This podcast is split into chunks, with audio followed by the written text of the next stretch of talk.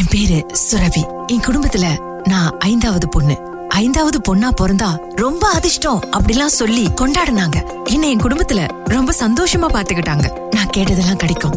ரொம்ப அன்பா பண்பா என்ன வளர்த்தாங்க. எங்க குடும்பம் எல்லாருடைய குடும்பம் மாதிரி எங்க குடும்பத்திலயும் சந்தோஷம் இருக்கும், கண்டிப்பு இருக்கும், சண்டை இருக்கும், சச்சரவு இருக்குங்க. ஆனா குடும்பத்தோட இருக்கிற போது நிம்மதி நிறையவே இருக்குங்க.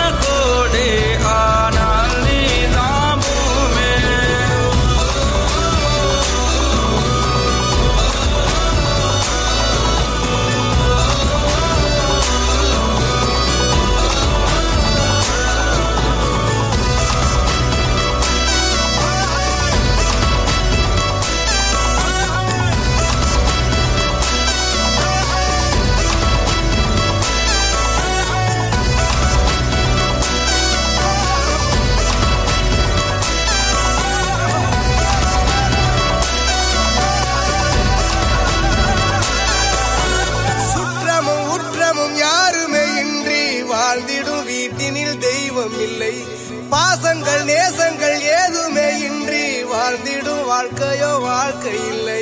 பிரிந்தே நாம் வாழ்கின்ற போதிலும் நினைவுகள் நம்மை சேர்த்திடுமே. அழகாய் பூ பூத்திட வேண்டிய வேர்கள் நீர் ஈர்த்திடுமே.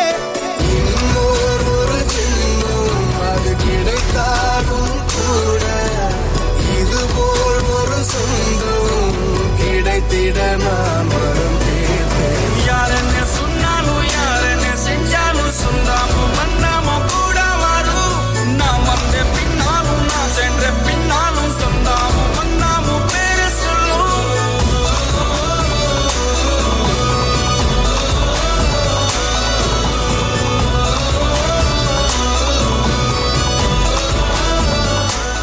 படிப்பு முடிஞ்ச உடனே மேல் படிப்புக்கு போக வேண்டாம்னு சொல்லி அப்பாவும் அம்மாவும் எனக்கு திருமணம் செஞ்சு வச்சாங்க. அம்மா அப்பா பார்த்த மாப்பிளதான். அவர் யாரு, அழகா, கருப்பா, சிவப்பா, இது எதையுமே நான் பாக்கலங்க. நல்லவரா, என்ன அன்பா வைத்து நடத்தினா போதும் அப்படின்ற எண்ணம் மட்டும்தான் எனக்கு மேலோங்கி இருந்தது. அவரை பற்றி அதிகமா நான் தெரிஞ்சுக்கல. பொண்ணு பார்க்க வந்தப்ப கூட அவர்கிட்ட என்னால மனசு விட்டு பேச முடியல. எங்க திருமணத்திற்கு பிறகு அவர்கிட்ட நான் மனம் திறந்து பேச தொடங்கினேன். ரொம்ப நல்லவருங்க, ரொம்ப பாசமானவரும் கூட. நான் பயந்தது போல இல்லாம உண்மையாலுமே என்ன நல்லாவே கவனிச்சுக்கிட்டாரு. என்னுடைய திருமண வாழ்க்கை ரொம்ப இனிமையாகவே நகர்ந்தது. என் கணவரோடு நான் என் வாழ்க்கைய வாழ தொடங்கினேன். தென்பாண்டி தமிழே என் சிங்கார குயிலே, தென்பாண்டி தமிழே என் சிங்கார குயிலே, இசை பாடும் ஒரு காவியம் இது, ரவிவர்மாவின் ஓவியம். பாசம் என்னும் ஆலயம் உனை பாட வேண்டும் ஆயிரம். தென்பாண்டி தமிழே என் சிங்கார குயிலே, தென்பாண்டி தமிழே என் சிங்கார குயிலே.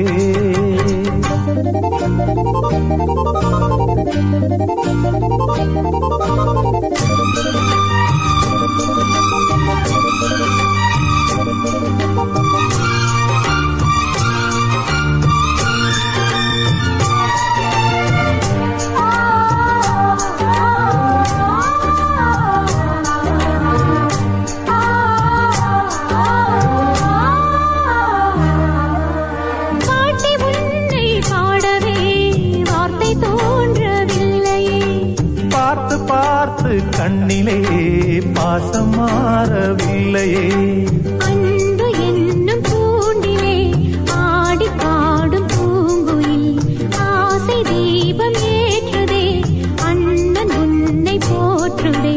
தாவி வந்த பிள்ளையே தாயை பார்த்ததில்லையே, தாவி வந்த பிள்ளையே தாயை பார்த்ததில்லையே.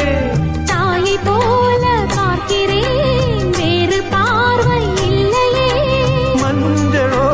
குங்குமம் கொண்டு வாழ வேண்டுமே, நீ என்றும் வாழ வேண்டுமே. தென்பாண்டி தமிழே என் சிங்கார குயிலே.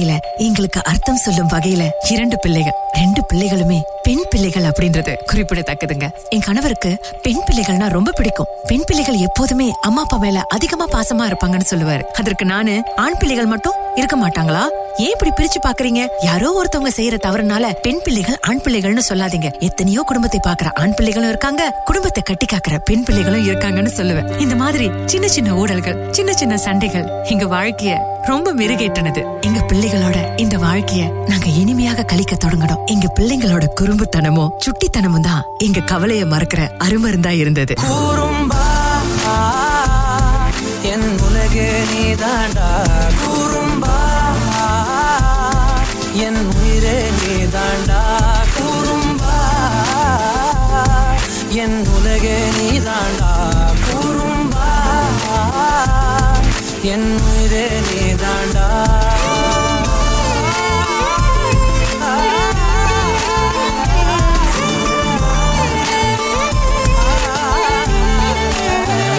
விண்வெளி மீன்களில் எல்லாம் முன்விழிதாலே பார்ப்பேன், வெண்ணிலா உந்தன் காலில் சேர்ப்பேன், வெற்றிகள் ஆயிரம் வந்தால் புன்னகையோடு ஏற்பேன், உன்னிடம் மட்டும் தானே தோற்பேன், ஆட்டம் போடும் போதெல்லாம் உலகதாய் மாறும், வீட்டு பாடம் செய்தாலோ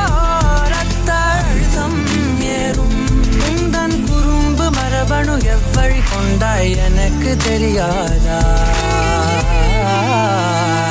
குறும்பா என் உலகே நீதாண்டா குறும்பா, என் உயிரே நீதாண்டா குறும்பா, என் உலகே நீதாண்டா குறும்பா, என் உயிரே நீதாண்டா. இப்படி இனிமையா நகர்ந்துட்டு இருந்த எங்கள் வாழ்க்கையில நான்காவது ஆண்டுல இடி போல ஒரு விஷயம் வந்து தாக்கியது. வேலைக்கு போன என்னோட கணவர் திரும்பவும் வீட்டுக்கு வரலங்க. அவருடைய உயிரற்ற சடலம் தான் எங்க வீட்டுக்கு வந்துச்சு. சாலை விபத்துல என் கணவர் இறந்துட்டாரு அப்படின்னு கேள்விப்பட்ட உடனே என் வாழ்க்கையே நொறுங்கி போனதுங்க. என்னுடைய கனவுகள் சிதைந்தது. இனிமேலு என் வாழ்க்கையில எனக்கு எதுவுமே இல்ல, நான் கண்ட கனவுகள் எல்லாம் அழிஞ்சிருச்சுன்னு நான் துன்பப்பட்டேன், துயரப்பட்டேன். என் கனவுகளை இனிமேல் யாராலையுமே மீட்டெடுக்க முடியாத ஒரு சூழ்நிலைக்கு நான் தள்ளப்பட்டேன். என்ன என்ன கனவு கண்டாயோ சாமி, வாழ்க்கை ஒரு கனவு தானையா சாமி, ஒன்றை உந்தன் மனம் கேட்டது, அந்த ஒன்றும் வேறு இடம் போனது, கையில் வரும் என பார்த்தது,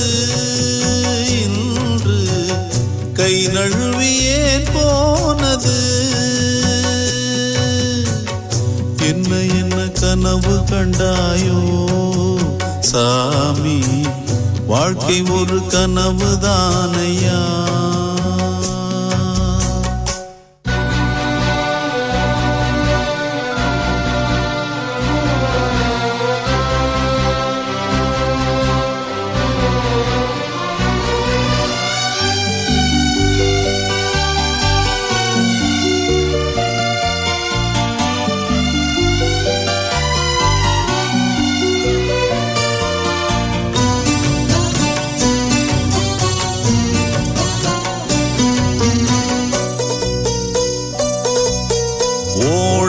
குளிர் ஓடை என மான்கள் நம்பி ஓடும் வேளை அது கோடை எழும் காணல் என்று மாறும், நெஞ்சோடு தோன்றுகின்ற நேசம் யாவோ இல்லாமல் ஓடுகின்ற நீர் வேகம், கண்ணோடு காணுகின்ற கோலம் யாவோ தண்ணீரில் போட்டு வைத்த கோடாகும், வழிக்கு வந்தது துணையா இல்லை வழுக்கி விட்டிடும் வினையா, இதை என்னென்று சொல்வது சித்திரப்பதுமையே. என்ன என்ன கனவு கண்டாயோ வாழ்க்கை ஒரு கனவுதானடி. என் கணவர் இருந்து ஆறு மாதங்கள் ஆனது. நான் இன்னும் அதுல இருந்து மீண்டு வரவே இல்லைங்க. என் பிள்ளைகள் ரொம்ப சின்ன பிள்ளைகள். அப்போ அவங்களுக்கு ஒரு வயது இரண்டு வயது தாங்க. இவ்வளவு சின்ன வயசுல அப்பா இல்லாம இந்த பிள்ளைகளை நான் எப்படி வளர்க்கறது அப்படின்ற மன கஷ்டம் என்ன பாதிப்படைய செய்தது. அவர்களுக்காகவே மீண்டும் எழணும், மீண்டும் வரணும் அப்படின்னு கண்ணை தொடச்சுக்கிட்டு எழுந்தேன். இதற்கு பிறகு நான் தான் வேலைக்கு போனோம், என் பிள்ளைகளை பாத்துக்கணும், அவங்களை படிக்க வைக்கணும், அவங்கள சந்தோஷமா வச்சிருக்கணும், ஒழுக்கமா வளர்க்கணும் அப்படின்ற ஒரு முடிவுக்கு வந்தேன். அவர் போயிட்டாரு. இதற்கு பிறகு பிள்ளைகளுக்காக வாழணும்னு முடிவெடுத்தேன். என் வாழ்க்கைய மீண்டும் நான் தொடங்கினேன் என்னோட இரண்டு பிள்ளைகளோட.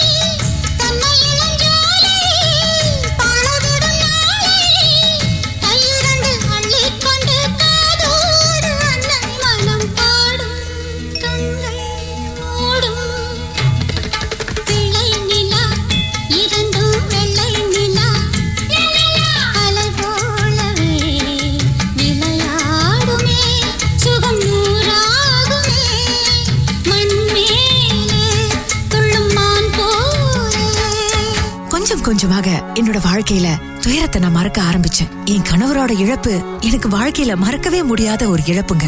நான் மண்ணுக்கு போற வரைக்கும் கூட அதை மறக்க முடியாது. ஆனா அவர் எங்களை எங்கேயாவது இருந்து வாழ்த்துக்கிட்டே இருப்பாரு, எங்களோட முன்னேற்றத்திற்கு கை கொடுப்பாரு அப்படின்னு நான் எப்போதுமே என் பிள்ளைகள்கிட்ட சொல்லி வளர்த்தேன். என்னோட பிள்ளைகளுக்கு ஐந்து ஆறு வயதானது. இப்ப அவர்களுக்கு எல்லாமே தெரிய தொடங்கியது. எனக்கு உதவின்னு யாருமே இல்லைங்க. எங்க அம்மா அப்பா வயசானவங்க, அவங்க எவ்வளவுதான் எனக்கு உதவி செய்வாங்க. சகோதர சகோதரிகள் அப்பப்போ வந்து பாத்துட்டு போறது, இப்படி இருக்குன்னு கேக்குறதோட சரிங்க. அவங்களாலயும் அந்த அளவுக்கு உதவி செய்ய முடியறது இல்ல. அதுக்காக நான் கோவப்பட்டது கிடையாதுங்க. வீட்டுக்கு வீடு வாசப்படி ஏதோ எனக்கு ஆதரவா இருக்காங்களே, அது வரைக்கும் போதும்னு நினைச்சுக்குவேன். என் பிள்ளைகளுக்கு நான், எனக்கு என் பிள்ளைகள்னு எங்க வாழ்க்கை மாற தொடங்கியது. என் கவலையை நான் மறக்கணும்னு என் பிள்ளைகள் எனக்கு தாலாட்டு பாடி தூங்க வைப்பாங்க. நான் இங்கே பாட தாயே நீ கண்ணுறங்கு, என்னோட மடி சாய்ந்து ஆராரிராரோ. நான் இங்கே பாட தாயே நீ கண்ணுறங்கு, என்னோட மடி சாய்ந்து. வாழும் காலம் யாவுமே தாயின் பாதம் சொர்க்கமே. வேதம் நான்கும் சொன்னதே, அதை நான் அறிவேனே. அம்மா என்னும் மந்திரமே அகிலம் யாவும் ஆழ்கிறதே. ஆராரிராரோ நான் இங்கே பாட தாயே நீ கண்ணுறங்கு, என்னோட மடி சாய்ந்து.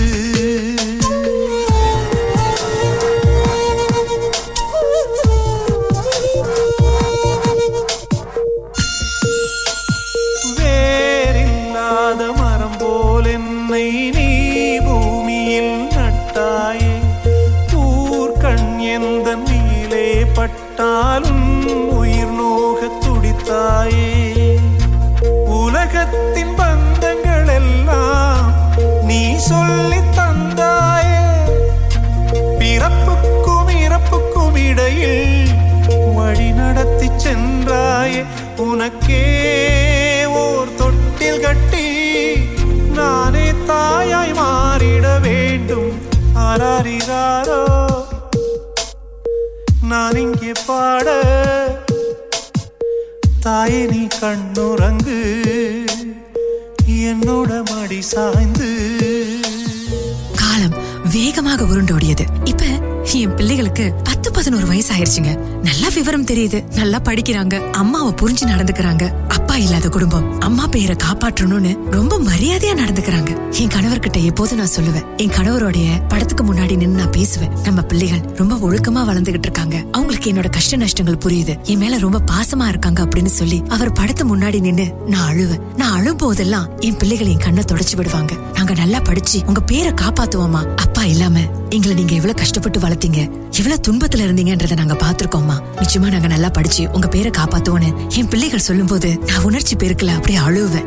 என் பிள்ளைகள் எப்போது சொல்லுவாங்க, அம்மா நீங்க எங்க கூட இருந்தா போதும், நூறு ஆயுசு கேட்க கூட நீங்க இருக்கணும், நீங்க இருக்கிறதுதான் எங்களுக்கு பெரிய பலம்னு சொல்லுவாங்க, எங்க வாழ்க்கையோட சந்தோஷமே நீங்க தான்மா, நூறு சாமிகள் இருந்தாலும் எங்க அம்மாவை போல வருமானு என் பிள்ளைகள் சொல்லும் போது நான் என்னையே மறந்துடுவேன். நூறு சாமிகள் இருந்தாலும் அம்மா உன்னை போலாகிடுமா, கோடி கோடியாய் கொடுத்தாலும் நீ தந்த அன்பு கிடைத்திடுமா, ரத்தத்தை நான் தந்தாலுமே உன் தியாகத்துக்கு ஈடாகுமா, நான் பட்ட கடன் தீர்ப்பேன் என்றால் ஒரு ஜென்மம் போதாதம்மா, நடமாடும் கோயில் நீதானே, நூறு சாமிகள் இருந்தாலும் அம்மா உன்னை போலாகிடுமா, கோடி கோடியாய் கொடுத்தாலும் நீ தந்த அன்பு கிடைத்திடுமா.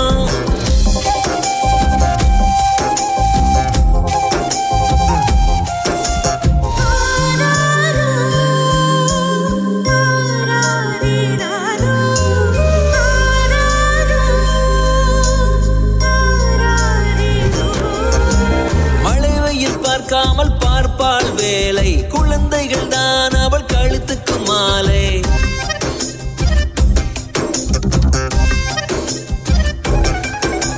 மழை வெயில் பார்க்காமல் பார்ப்பாள் வேலை, குழந்தைகள் தான் அவள் கழுத்துக்கு மாலை, மெழுகாக உருகி தருவாளே ஒளியை, குழந்தைகள் சிரிப்பில் மறப்பாளே வலியை, நடமாடும் கோயில் நீதானே, நூறு சாமிகள் இருந்தாலும் அம்மா உன்னை போலாகிடுமா, கோடி கோடியாய் கொடுத்தாலும் நீ தந்த அன்பு கிடைத்திடுமா, ரத்தத்தை நான் தந்தாலுமே உன் தியாகத்துக்கு ஈடாகுமா, நான் பட்ட கடன் தீர்ப்பேன் என்றால் ஒரு ஜென்மம் போதாதம்மா, நடமாடும் கோயில் நீதானே.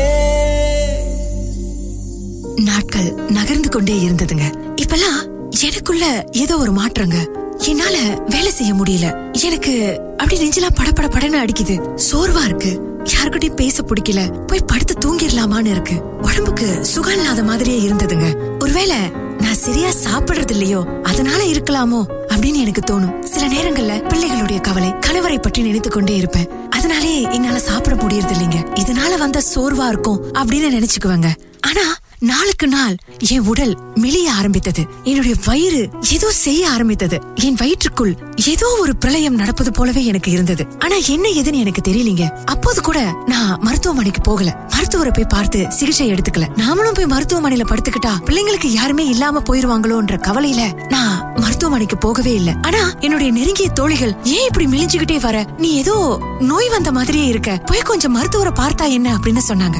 அத நான் மறுத்துட்டு எனக்கு ஒண்ணும் இல்ல, நான் நல்லாதான் இருக்கேன் அப்படின்னு சொல்லிக்கிட்டு வாழ்க்கைய ஓட்ட தொடங்கினேன். ஆனா எனக்குள்ளார ஏதோ ஒண்ணு, என்னன்னு எனக்கு சொல்ல தெரியலீங்க. இப்ப என் கணவர் என் பக்கத்துல இருந்தா எவ்வளவு நல்லா இருக்கும். அவருடைய ஏக்கம் என்னை அதிகமாக வாட்டியது.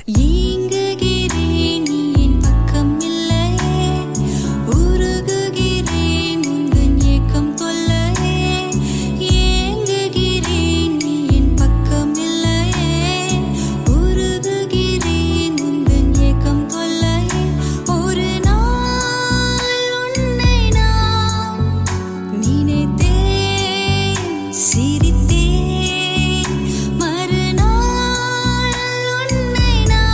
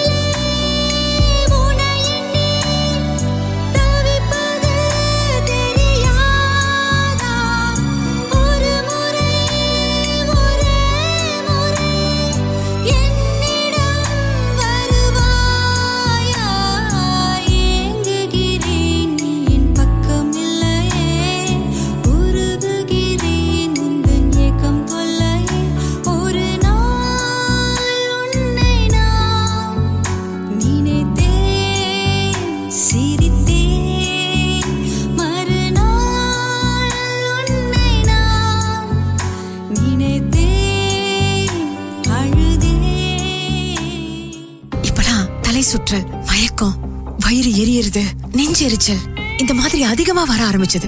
என்னால நடக்க முடியல, என்னால வேலைக்கு போக முடியல. நான் ரொம்ப சோர்ந்து போய் மயங்கி விழுந்துட்டேன். என்ன நண்பர்கள் மருத்துவமனையில சேர்த்தாங்க.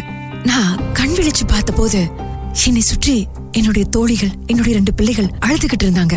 என் பிள்ளைகள், என்னம்மா நீங்க இப்படி வந்து படுத்துக்கிட்டீங்க, எங்களுக்கு யாருமா இருக்கா அப்படின்னு அழுதது என்னைய ஏதோ செஞ்சது.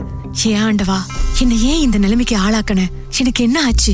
ஏன் என்னை இப்படி கொண்டு வந்து படுக்க வச்சுட்டேன்னு நான் மனசுக்குள்ளார கடவுளை நொந்துகிட்டேங்க. அழுது என்னால என் பிள்ளைகளை தேற்ற முடியவில்லை. எனக்கு ரொம்ப சோர்வாக இருந்தது. எனக்கு என்ன அப்படின்னு நான் கேட்டேன். என் தோழிகள் எல்லாம் அழுதாங்க.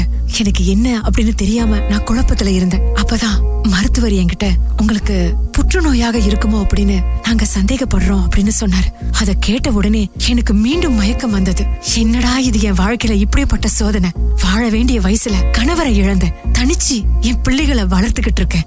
இந்த நேரத்துல, எங்களுக்கு யாருமே இல்லாத நேரத்துல இப்படியா எனக்கு வரணும் அப்படின்னு நான் என் விதியை நொந்துக்கிட்டேன். என் தோழிகள் என் கைய பிடிச்சு, கவலைப்படாத, புற்றுநோய்க்குதான் இப்ப நிறைய மருந்துகள்லாம் கண்டுபிடிச்சிட்டாங்கல்ல, நல்லா ஆயிரும், நீ திடமா இரு அப்படின்னு என்ன தேற்றினாங்க.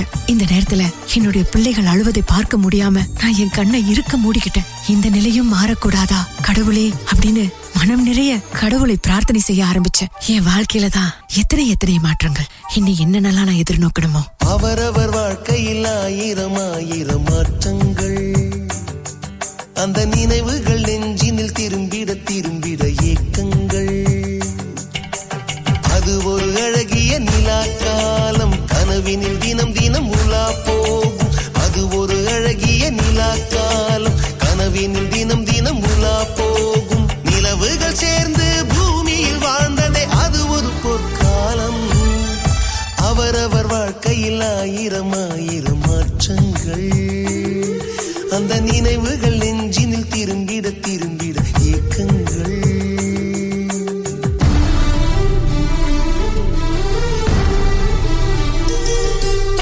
காற்றும் கூட எங்களுடன் இரவினில் தூங்க இடம் கேட்கும். மழை துளி கூட என் தாயின் மடியினில் தவழ தினம் ஏங்கும்.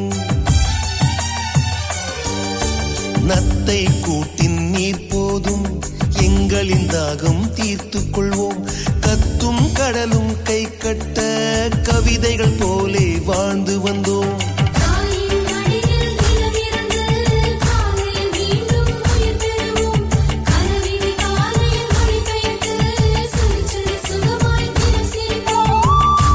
ஐந்தெழுத்து புதுமொழியை அறிய வைத்தால் என் அன்னை, அண்ணன் தங்கையை வருமே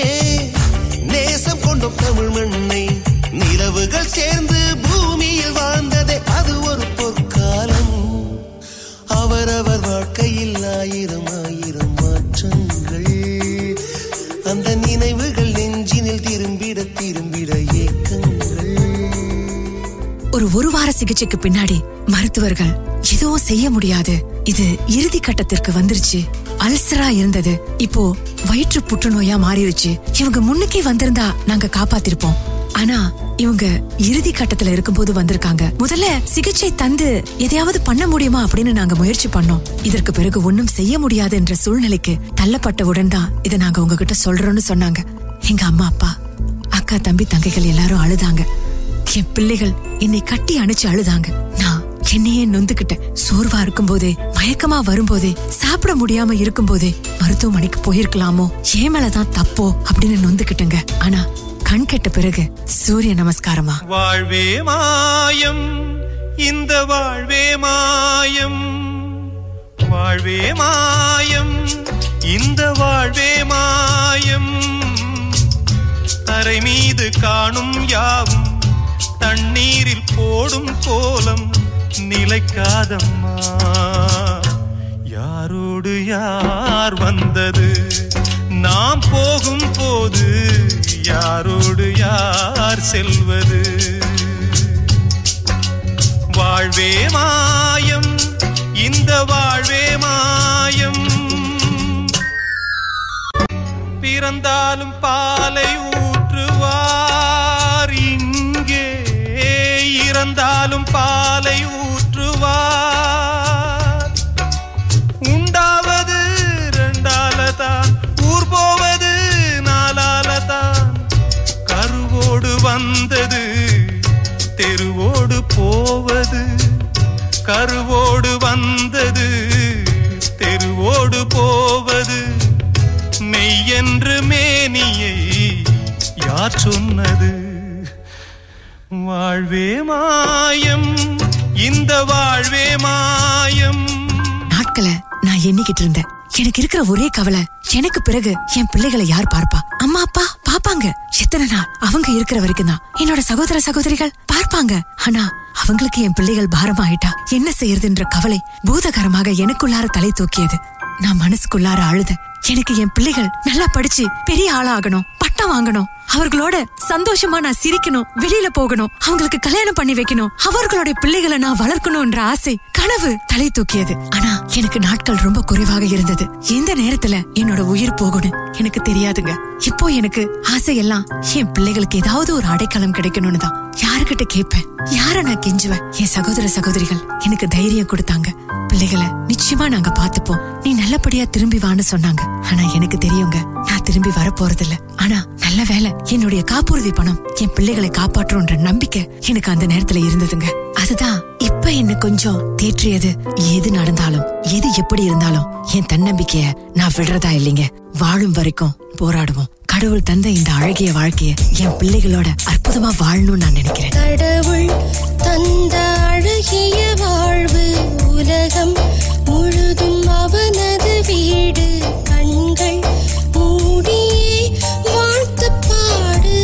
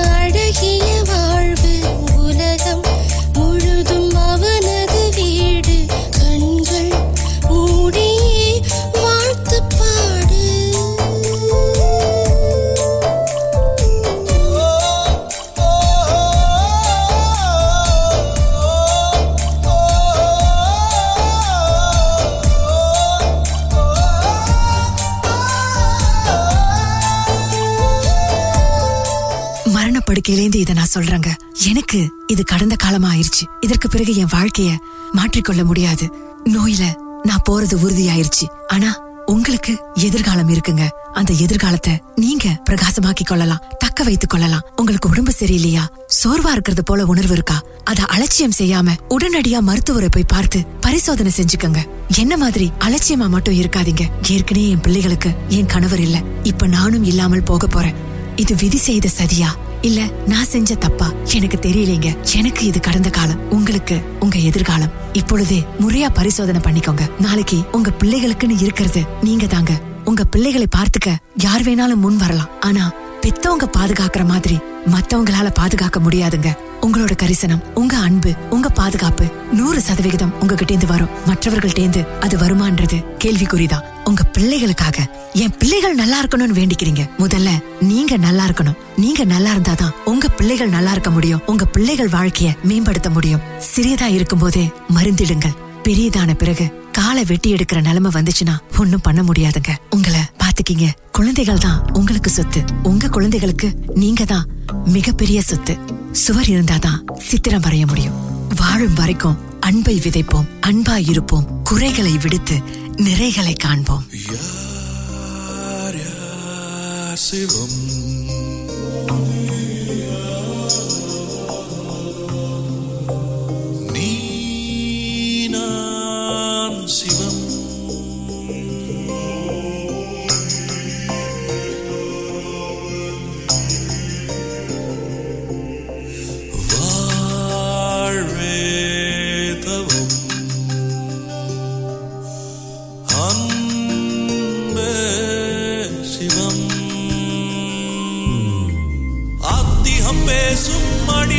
எல்லாம் சிவமே அல்லாஹ்.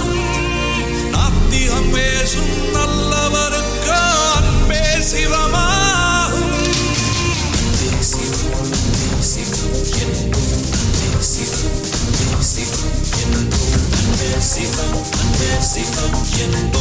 நேசிக்கும் நேசிக்கும் எங்கும் யார் யார் சிவம்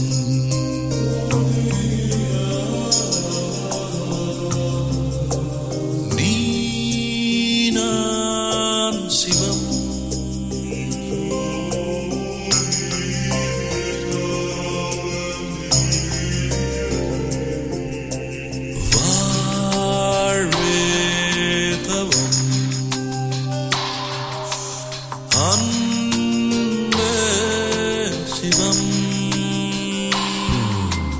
இதயம் என்பது சதைதான் என்றால் எரிதழல் தின்றுவிடும் அன்பின் கருவி இதயம் என்றால் சாவை வென்றுவிடும் தேசிக்கும் தேசிக்கும் என்றும் தேசிக்கும் தேசிக்கும் என்றும் தேசிக்கும் தேசிக்கும் என்றும் தேசிக்கும் தேசிக்கும் என்றும்